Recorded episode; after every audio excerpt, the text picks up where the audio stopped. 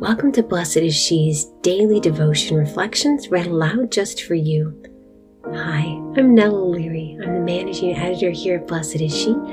I'm so grateful to be able to share the words of my fellow writers, over 40 women from every stage and walk of life. We're so glad you're here in this sisterhood. We look forward to praying with you. February 14th, 2021. Today's reflection is written by Bella Roll. My attitude towards St. Valentine's Day has shifted throughout the years as I have grown into a young adult.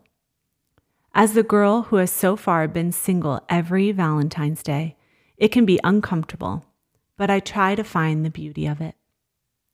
It's so beautiful to express your love for someone, but what's just as beautiful, maybe even more, is that Jesus' love for you is beyond anything you could ever imagine. Today's gospel reading from Mark says, "A leper came to him and kneeling down begged him and said, 'If you wish, you can make me clean.' Moved with pity, he stretched out his hand, touched him, and said to him, 'I do will it.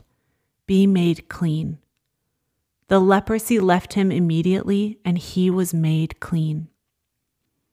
This is exactly what Jesus does to our hearts. When our hearts are stained with sin, he cleanses them. He makes us new. When our hearts are wounded, he wants us to approach him. He wants us to ask him for healing. He knows when we are hurting, whether it's physically, emotionally, or spiritually. If you're hurting this St. Valentine's Day, turn to him, sweet sister. Let him embrace you. Let him kiss your forehead. Let him wipe your tears. He loves you so dearly, more than you could ever know. Jesus is the man who was disgustingly mocked, spat on, beat up, fell 3 times, nailed on the cross, and died. For who? For you, for me, for all of us. No greater act of love exists than what he did for us. Lord Jesus, we thank you for this day and for this sisterhood.